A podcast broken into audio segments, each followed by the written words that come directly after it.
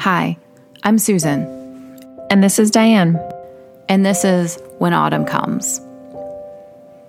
Look, life sometimes just looks different than we thought it would. This is a podcast for mamas and for people who love them, whose lives were flipped upside down as a doctor looked into our eyes and explained our child's prognosis. Or for the mamas who get very little sleep as they face symptoms and behaviors that just aren't typical for other children.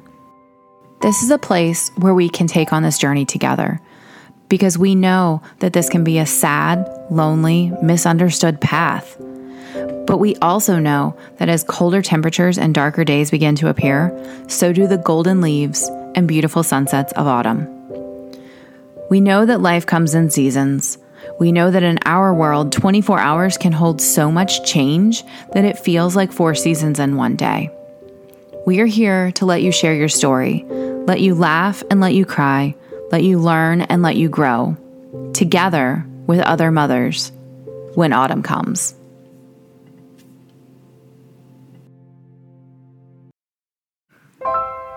You guys are going to love today's guest. Carissa from Kirkland, Washington, is joining us to talk about her beautiful family. In her own words, she says, I was a social worker in my past life, turned special needs mama who is home full time. Now I'm a pandemic made second grade teacher and a professional coffee and wine drinker, depending on the time of day. Today, Carissa talks to us about receiving her son's diagnosis and how traumatic that first chapter was for her. We also ran out of time and we're totally going to have Carissa back because she is like the IEP expert. And that conversation will definitely have to take place on another day. But she tells us a little bit about building her community when she felt lost and drowning. She didn't have a community. So what did she do? She built her own. You guys, get excited. Carissa is one heck of a powerful mama, and I cannot wait for you to meet her. Hey, everybody. We are here with Carissa. She's going to share her story of her beautiful family. Um, welcome. We're so excited to talk with you. Thank you. I'm excited to be here. I know Carissa through a mutual doctor contact, and she put us. Um, Carissa is in Washington State. I am in Virginia. We had wine two summers ago, and that I mean, it feels like it was an eternity, but it also feels like yesterday. So Maybe not even two summers ago because Benji was just born. he had just gotten out of the NICU, so like a year and a half Yeah. ago. Yeah. Um, I showed up to the wine bar and with like my breast pump in my bag, and we had to carry the stroller up. Oh, good times, good times. Hey, any non COVID times are good times at this point. exactly. I would take it in a second. I'd have two breast pumps if I had to. Strap on both shoulders. Let's do this. Oh. Okay, so Carissa, tell us about your family. Yeah. So we um, live in Washington State. We're in the Seattle area. And um, I am married to my husband, Shay, and we have three boys. Um, our oldest is Caleb. He's eight. Um, Micah is five, and Josiah is two. And um, yeah, life is really chaotic and really busy. And they are incredibly active. And um, we are all living out of our house for like the last 10 months. And so um, it's all just amplified and a little crazy, but it's been really fun. Um, they are all tight buddies. Caleb, my oldest, is um, has a diagnosis of Coffin-Siris syndrome, of autism, of childhood apraxia of speech, um, a, a slew of other medical longstanding history stuff that is relatively under control now. Um, but he, yeah, he has a long history of medical and developmental stuff um, that we have dealt with. And so, in a lot of ways, him and my five year old are are kind of like twins and get mistaked as mistaken for being twins a lot, and um, are really like best buddies and enemies on any given hour. As are Um, most siblings, right? Like, Yes. and Yeah. it's actually it's fun even thinking about saying that because there were like years where they really didn't interact. And so those dynamics have changed a ton where it's very sibling ish now as opposed to what it started as.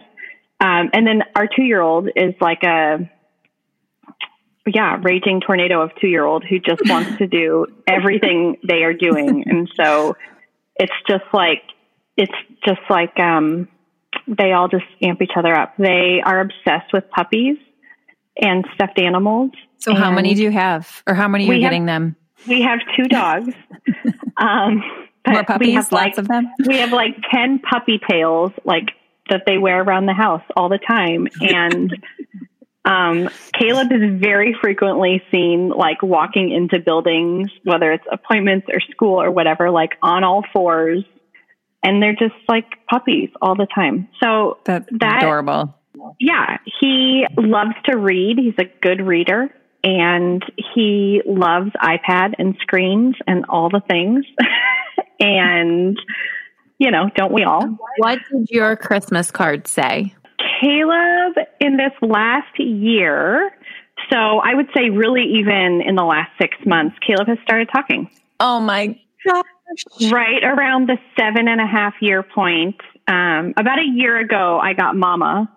And I honestly like had started to reconcile never hearing his voice. We have navigated the nonverbal communication journey for years and he used an iPad to talk and we had figured out communication and figured out like making peace with reconciling like communication is the priority, not talking. And there was healing in that journey for sure. And then all of a sudden we started to get a few words and he is he is talking. It is he is apraxic and he is very hard to understand, and it's a little bit like learning a third language. Um, Can you describe what apraxic is? Yeah, so it's a neurological condition. It's a motor planning condition. So he is globally apraxic. So it's like his brain knows what he wants to say, and his mouth can't get it out mm-hmm. or his mouth can't make the connection and the shape with his tongue and movements to like get the get the speech out in the way that you and I talk and don't have to think about any of that. And for him it's like thousands and thousands and thousands of repetitions solidify those motor planning avenues. But we really didn't know if we would we really didn't know if we would ever hear his voice. And I had kind of let go of some of the hope of like this is just how it's going to be and it's good. And we got to that point of like it's good and we can figure it out with each other. And all of a sudden he is talking and it's really fun. It's really fun. I feel like it has opened up our insight into our kid and he's funny and he, it's like our behavior stuff has gone down because I think he's, he can get words out. understanding now. Uh, yeah. Yes. And I think he's less frustrated and it's really fun. It's been the biggest shock of it literally started like right when all the COVID stuff shut down. Like right when everything happened. If I'm going to be stuck in this house with these people for months on end, I better get some words out. Oh my gosh. We stopped doing all the therapies. School shut down. I mean, it was like the world ended and he just kind of started blossoming. And it has been just like the deepest joy. I never thought we would see that side of. So, oh, yeah, that is our big so cool. 2020 victory. But I also think it's awesome how you said that communication became your goal, not just talking, because that's where we're at trying yeah. to teach Lorelai how to use yeah. her talking tablet. And right now she's mastered goodbye, goodbye, goodbye, all done. But there is a shift of, I just want to hear a sentence. I want to hear her say, mm-hmm. I love you. Oh, to, yeah. I want you to be able to say anything with this computer. Yeah. Um, yeah, oh, so yeah it's a real important you kind of give up a part of that hope. Yes, absolutely. I think too, like, I don't know if you felt like this, but when I watch Selah, I mean, eyes have to be on her all the time to know what she's pointing at, where her eyes are gazing. Like she'll yeah. be at the dinner table looking at the counter and I'm like, okay, are you looking at your water? Are you looking at your milk? Or like what, what do you need? You know? And so the freedom that comes with not only hearing the things that yeah. your child wants to get out, but just the ease of being like, oh my gosh, I don't have to have eyes on you 24 seven to know how to help you or what you, you're looking for. That's amazing. Yes. All of that is true. That's so fun. Um, I want to back up um, yes. and just talk about, just touch on the diagnosis. What, when, when did it start? I mean, when did you, did this journey start for you? Was it right away in the beginning? Was it, you know, a little bit into yeah, it? So I, um, Caleb was my first kid. And so I had, and I had a totally normal, healthy pregnancy with no indication that anything was awry or just no indication that anything was off. And so Caleb was born and from hour one, we had feeding issues. He couldn't eat. He couldn't sleep. He was agitated. He was, you know, everything was just a little off. And he was small and they, um, but not concerning. And so it, it was a lot of that, like, you're a first time parent. You don't know what to expect. Everyone's like, well, most babies have some sort of feeding struggle at the beginning. It's fine. You know, he couldn't latch. He couldn't, all these things. And I just, it was scary because you're like, oh, okay, they say it's okay. And it, it turned into like trying to like drip a few drops of breast milk in with a spoon and, you know, that kind of thing. And then you go home. They sent us home on like this supplementing plan. So I would nurse and then I would pump and then I would feed him and then everybody would try to sleep for an hour and then repeat, you know, and so that was our life for a few weeks. And then, but he kept losing weight. And then at like two weeks, um, he started vomiting all the time, all the time. And so, and again, it was kind of like, well, you know, all the nurses would be like, well, all babies spit up. And you're like, oh no, this is not, this is not that yeah, I mean, looking back, it just felt like a whole season, the first year of kind of this gaslighting, like, you don't know what you're talking about. It's fine. All babies do this until we hit about three months. Well, he got at two weeks, he got RSV and we lived in Colorado at the time. And so it was the dead of winter. He got RSV. He was already losing weight and not eating. And we spent a few weeks in the ICU that was the first time like we really thought we were just going to lose him. I mean, he was dangerously low in weight. They had not, in hindsight, they hadn't put a feeding tube in. And I didn't even know at that point that like feeding tubes are a thing. And, you know, like I just thought I'm watching my baby wilt away into nothing and die. And he was just totally, it was just really scary. And that's when they found cardiac issues and um, there was talk of airlifting us to Denver. So it was like at two weeks in, everything started mounting and it just got really scary really quick.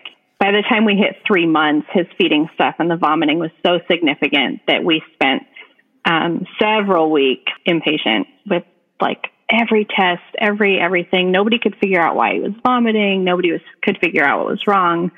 Were you working at this time? I was working ish. So yes, I I had a full time job. I worked um, for a school district um, as a social worker doing child find. Ironically, identifying families of kids with um, disabilities or developmental delays and connecting them from um, birth to 21 with services um, so I was on maternity leave and ended up stretching that out for the first probably six or so months of Caleb's life. But that first year then prompted all of the genetic testing, all of, I mean, we were seeing every specialist and Caleb was just falling apart and nobody could figure out why, which was, that was, I think, the most terrifying thing for us because we didn't get um, any actual diagnosis until he was a little past two and a half.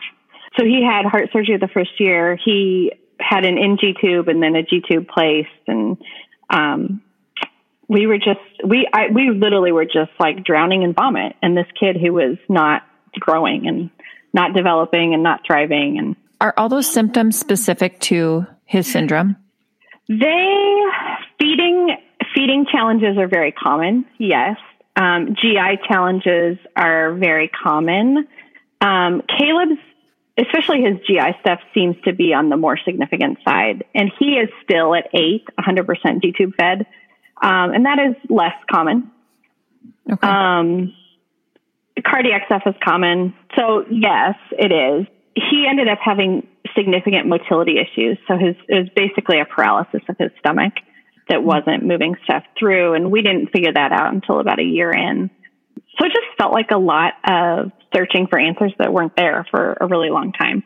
He got a diagnosis of Coffin-Siris syndrome and autism um, within the same month of each other when he was about two and a half. Is the autism part of the Coffin-Siris syndrome? Like I know in my world, mito kids sometimes have secondary. Yeah. So is it kind it of is, a secondary thing because of the underlying disease? It is not uncommon. And autism is a tricky one because it's subjective to some degree. And um, Caleb actually got the autism diagnosis first, and then within about a month, his genetics finally came back with an answer. So you get you get families who say, "Well, my doctor wouldn't give us an autism diagnosis because we have a genetic diagnosis that you know mm-hmm. maybe explains some of this." There's there seems to be a lot of carryover in a lot of these kids that um, in my opinion, the dual diagnosis has been really helpful for us because autism opens a lot of doors and is really well known. Um, whereas you mean, a rare you mean genetic Siris syndrome isn't really yeah. well known and doesn't open doors. Like people don't hear about this and go, yeah, right. A rare genetic diagnosis doesn't do much for you in the way of like nobody knows what that means, and it explains it explains medical stuff and it explains why we're seeing what we're seeing and it connects you to community, which is ideal. Um, but it doesn't, you know, there's a lot of people find they still have a lot of struggle getting therapy coverage long term or whatever, whereas autism opens a lot of those doors pretty easily. Hey, we're going to take a quick pause. Are you a medical or special needs mom looking for a community of people who just get it? You are invited to join us in the 4am Mom Club. Yep, that's the name of our bonus content, but it is also the name of our community. Moms just like you and me, we laugh together, cry together, and we support each other through this crazy life. You can learn more at whenautumncomes.com. Go to the top of the page and click on the button that says 4am Mom Club. See y'all there. Is he a social boy? Is, and increasingly so. I would have answered that very differently four years ago, but he is. He loves his people. He has um, specifically one best friend, which is like my favorite thing in the whole world. He loves his cousins. He, I mean, he's he is a very social kid, and that has evolved tremendously over the last few years, which is really fun. That yeah. is fun when you were getting through the first year, I know we talked before and you said like the first year was just so much trauma. And I feel like so many of us can read, like, I feel like I'm st- coming out of the trauma section mm-hmm. a little bit, mm-hmm. but then something else will slap you back down. But for the most part, I feel like the trauma of getting the diagnosis and the trauma of adjusting to this is my new life. What what chapter are you in right now? Okay, so we we spent the first, I think, 16 months with Caleb. Um, we lived in Colorado, and we had great people, great community. We had a church we liked. We had all of like the things that you need.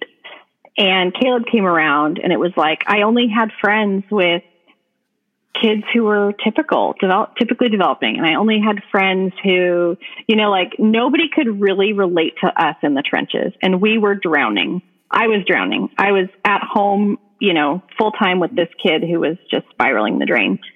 And it was incredibly isolating and incredibly traumatic and heartbreaking. And I was angry and probably much more depressed than I gave credence to at the time and all of these things. And we ended up moving when Caleb was 16 months old to Washington State, um, which ended up, I think, just being a lifeline for us for a whole variety of reasons. But as I was talking to my husband today about like, it feels weird a little bit doing this because it's been a while since I've really gone through this story. This used to be like my entire identity and my entire foundation of all of my relationships and all of my whatever. And like the Caleb show was like what was dictating every single day. Were we drowning? Were we okay? Were we sad? Were we, you know, whatever?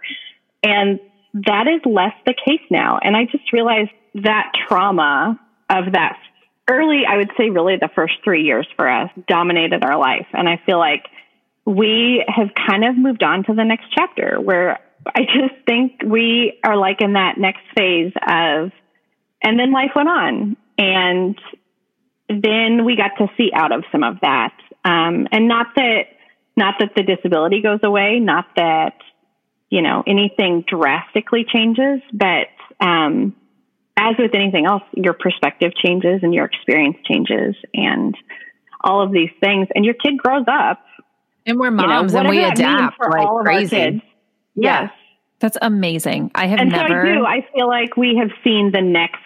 I feel like we're in chapter two. Our experience is no longer dictated by the trauma and by the emotion so much. Not that there are not still, you, you know, something happens and you get hit by a truck, but um, in terms of like that emotional weight. We all have days. Not, There's yeah, days absolutely. when we don't want to do anything but watch Netflix and not yeah. process what's going on. But for the most part, you're at the place now where you're you're you're doing your thing.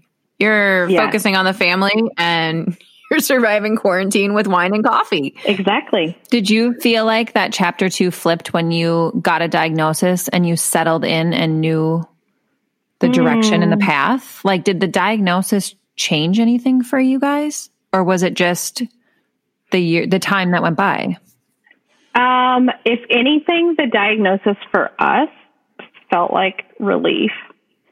Like that to us was this elusive answer we had been chasing for a really long time. We knew something was at the root of all of this. Even just having an answer, even though that answer didn't mean a ton, like it doesn't tell us it doesn't give us a great prognosis for like what to look forward to and what Caleb may do or not do. And there just wasn't, especially several years ago, there wasn't enough data and enough research and enough all of the things to have those kind of answers. But it gave us a good sense of relief. And then it gave us a footstep into more specific community and um, how do we have some agency over like what do we do now like, what do we pour our life into now that is going to help Caleb, that is going to help other kids and other families and that kind of thing? Um, it took a while after the diagnosis, I feel, for like that next step to really transform. I actually was pregnant with my second child when we got Caleb's diagnosis. And we were so terrified because we didn't know what we were dealing with with Caleb.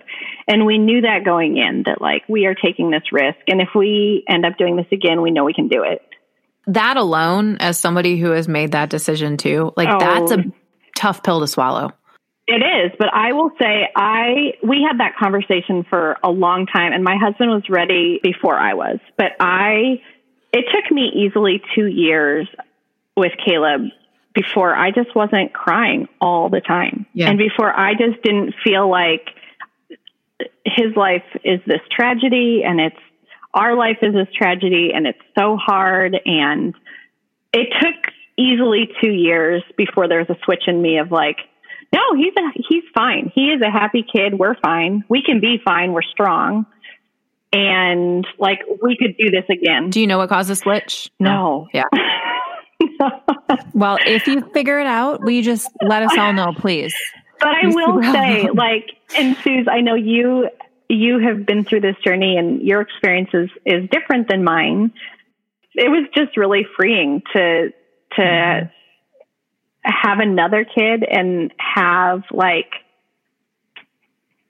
you know, it all it all brings layers to that experience. But for me that felt healing in a lot of ways for our family of like we are just bigger than this one story mm-hmm. and um and for me it was healing for me to have the second who has the same disease mm-hmm. because yes we're bigger than the story but like this is what i'm supposed to be doing like yes and you're I great at like, it thank you. Some days, um, but I, I, I feel like when you have when your first child is the special needs one, and you know that it could be genetic, there is a level of fear of like, am I going to give this to another child? Yes. I I dealt with a lot of guilt like I can't do this to another human being.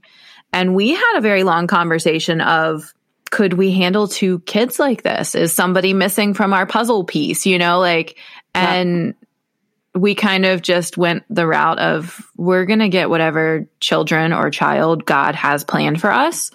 And having Benji I think I wanted, I mean, I always wanted to be the grandma who, like, you know, was the crazy grandma from Moana. Like, that's my spirit animal.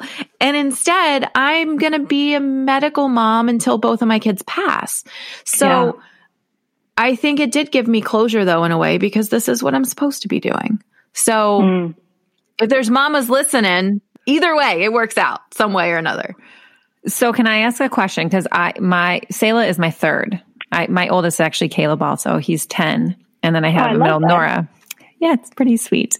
Um, but do you like, I have this constant nagging and I feel like even though Selah is four, I am in chapter one of the story. Mm-hmm.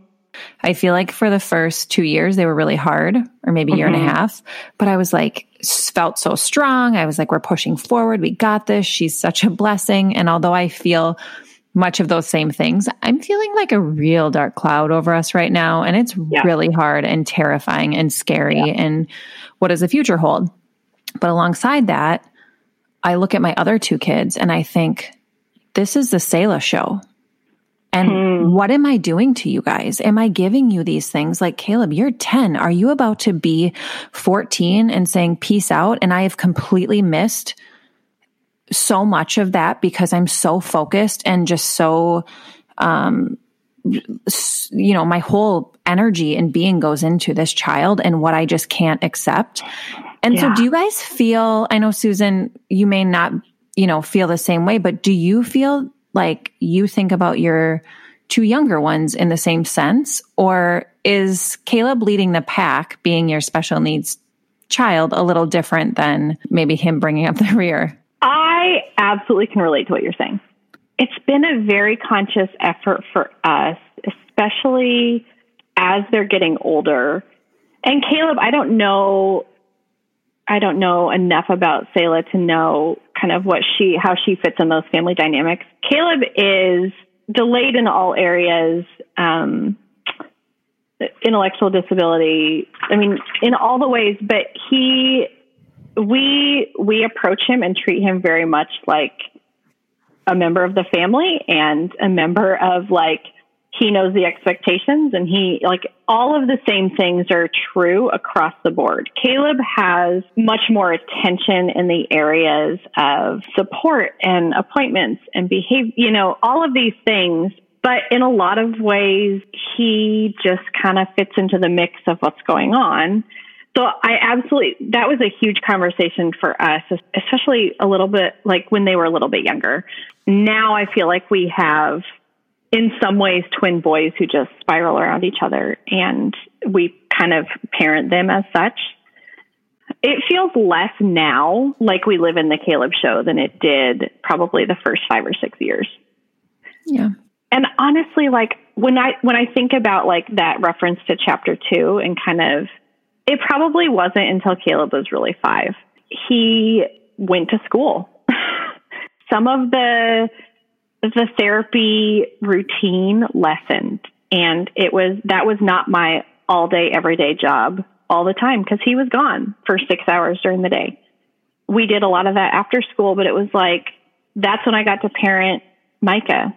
And then, you know, that's when like there just became some more normalcy in the routine as Caleb got a little older. And I think that has been really the jumping off point for a lot of the health for our family is like our life can kind of be this.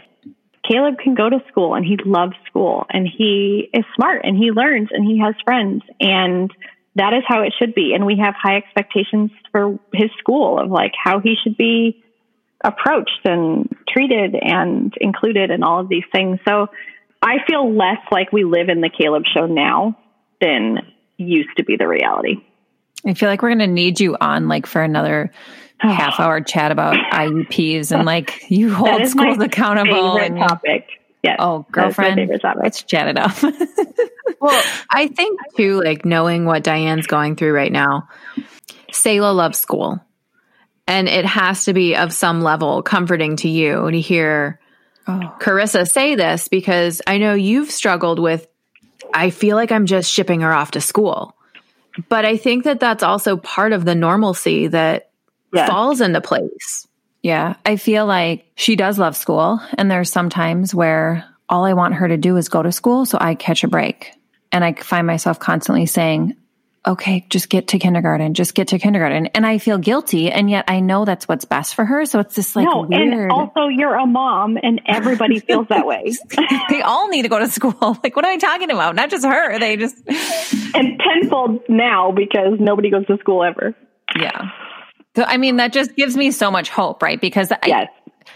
I, I understand what it was like for my other two to go to school know the routine, know the normalcy, know that mm-hmm. every day mm-hmm. this time she's on the bus and gets off the bus and knowing like that she reaches for the school doors when they have to leave. Mm-hmm. Like she mm-hmm. doesn't want to leave, you know? Yeah. And so I'm so comforted by that because if I have to send her off, I might as well know that she wants to be nowhere but there. But um yeah, it just gets it, the grind is really hard and so well, and that letting go is so much harder when your kid can't communicate mm-hmm all of the things that are happening or your kid, you know, like that letting go is a real trust exercise in and of itself. Yeah. Yeah. That's just different than when you have a typical kid. Mm-hmm. Okay. I really wanted to touch also on this support group you started out in Seattle on yeah. Facebook. Like, tell us, and the nonprofit, just tell us all of that. so, when we moved out here, um, I my one goal moving out to Washington was like we need community or I'm going to drown. Like I need people who can relate to this experience because I had nobody in my life. And if you don't have it, you make it.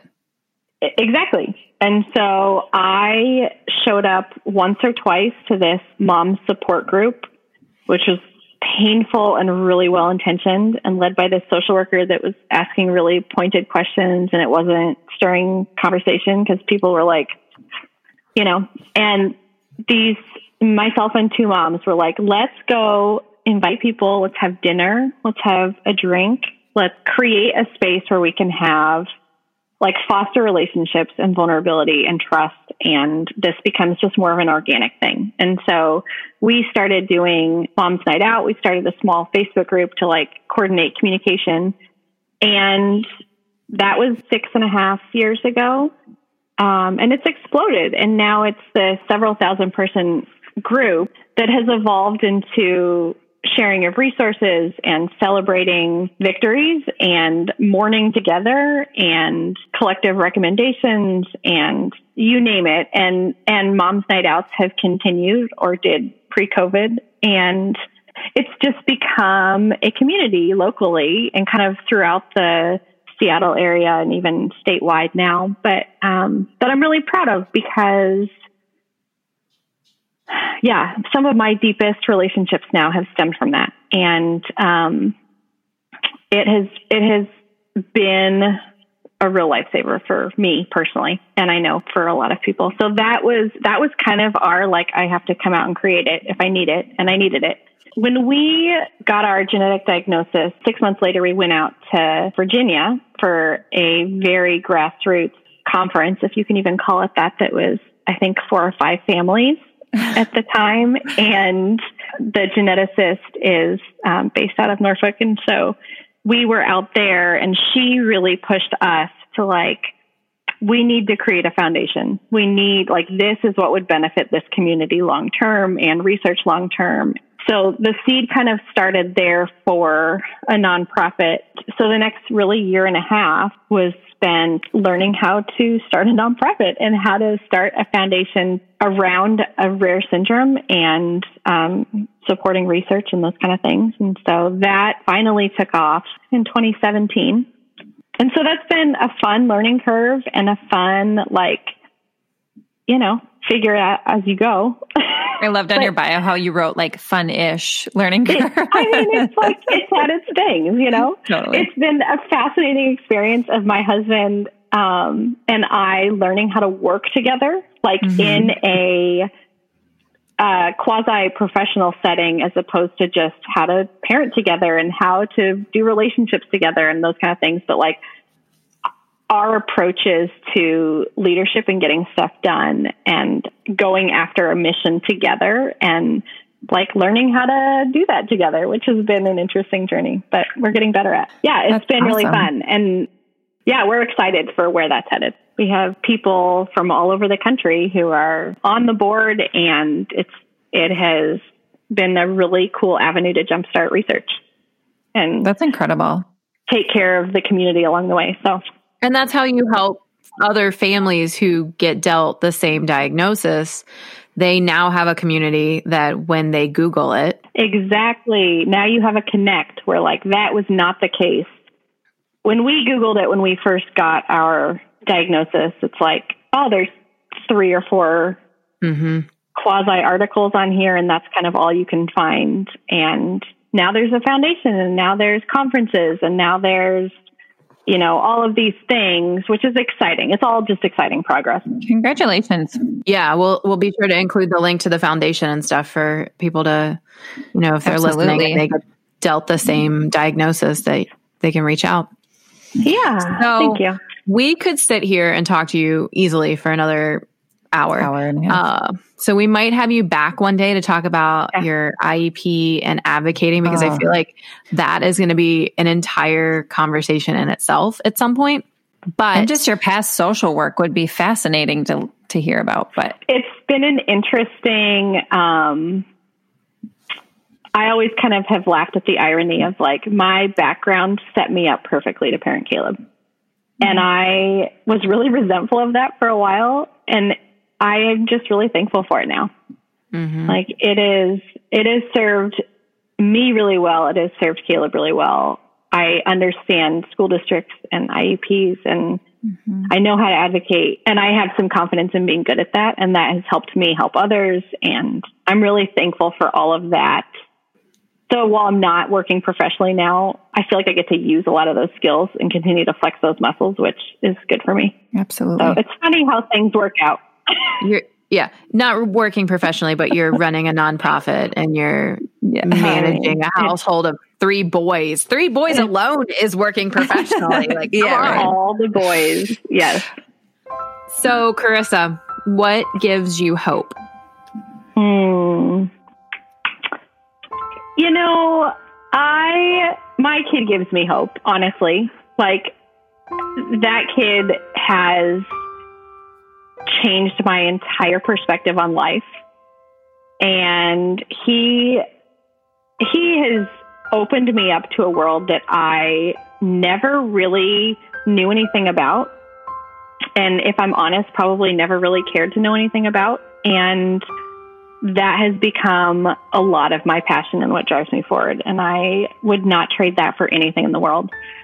Um, I love seeing families connect and families feel like they belong and like there is kind of hope in the next step. And I love getting to be a part of that process selfishly um, because it, it continues to fuel that fire in me of knowing that that is a need.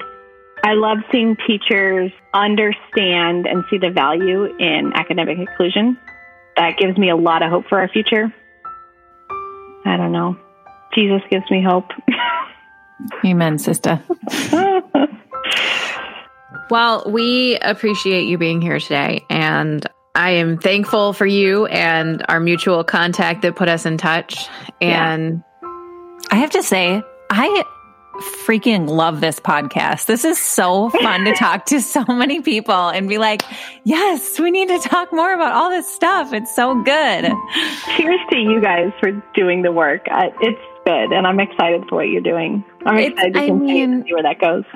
It's like a lot of legwork, but it's really all of you that bring this forward and you can just soak everything up in different ways that everybody says. And it's just so good. So thank you for sharing your kids.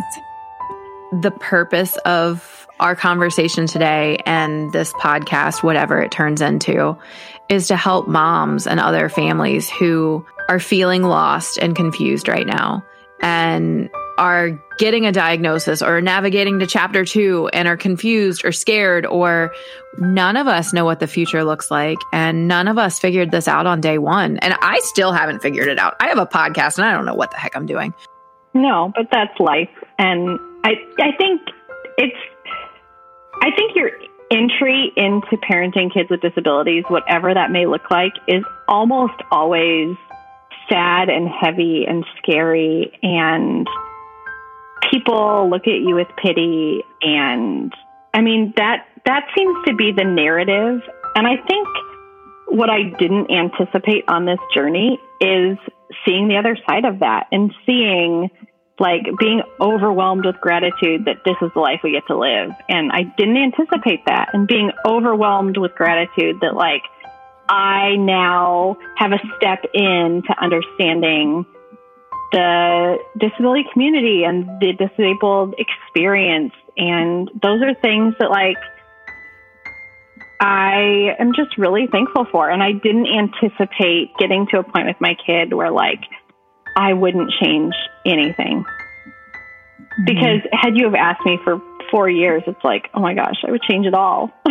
mm-hmm. And I can honestly say that, like, that has flipped. And I didn't anticipate that. And what you're saying is it's okay for the mamas who are feeling that way right now. Oh, a hundred percent. And yep. and that's like I think you're just so used to everything is heavy and hard and sad and scary and unknown and all of that is true. And a lot of that remains true.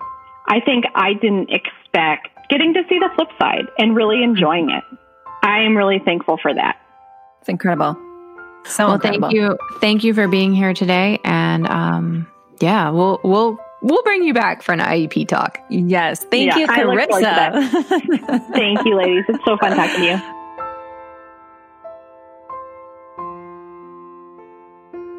Thank you so much, Carissa, for being here. I'm so lucky to have met you in real life, but I'm even more lucky now that we've gotten to share and experience your story it was a breath of fresh air to hear you talk about the next chapter. Um, I've never like looked at a journey like that before in chapters and it brought a sense of hope and a sense of peace knowing that hopefully you know we can all get somewhere where we're just smooth sailing a little bit more um, and have just a freshness about our situation and you know sometimes the chapters we're in get long and it really does it really does help to hear someone say, like, you know, some of the first chapters were harder. And then, you know, right now the chapter I'm in is okay. And maybe the chapter after that won't be, but mm-hmm. it's part of this long journey. And I really appreciated that perspective. This is Susan, and I'm going to go ice my foot because I'm getting old and I stood up yesterday and I hurt my ankle. It's too bad. This is Diane. I'm gonna go pop a pimple. Hmm. We will um, catch y'all later.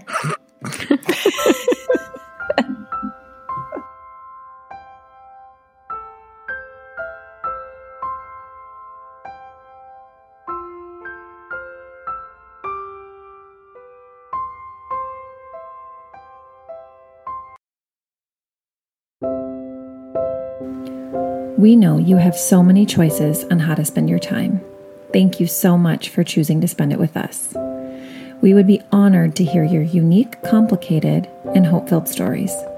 We would love for you to connect with us and share your story on our website, www.whenautumncomes.com, and you can find us on social media at When Autumn Comes Podcast. Also, check us out at 4am Mom Club, where we will be sharing our middle of the night shenanigans, Etsy finds, Netflix faves, and other things that get us through. We would love for you to hit subscribe wherever you listen to your podcasts. You'll continue to hear unique stories, feel a whole lot of comfort and connection, and hopefully share in a few laughs. We are new to the podcasting world, so this show is produced by yours truly. With hope and a whole lot of excitement, Diane and Susan. See you next time.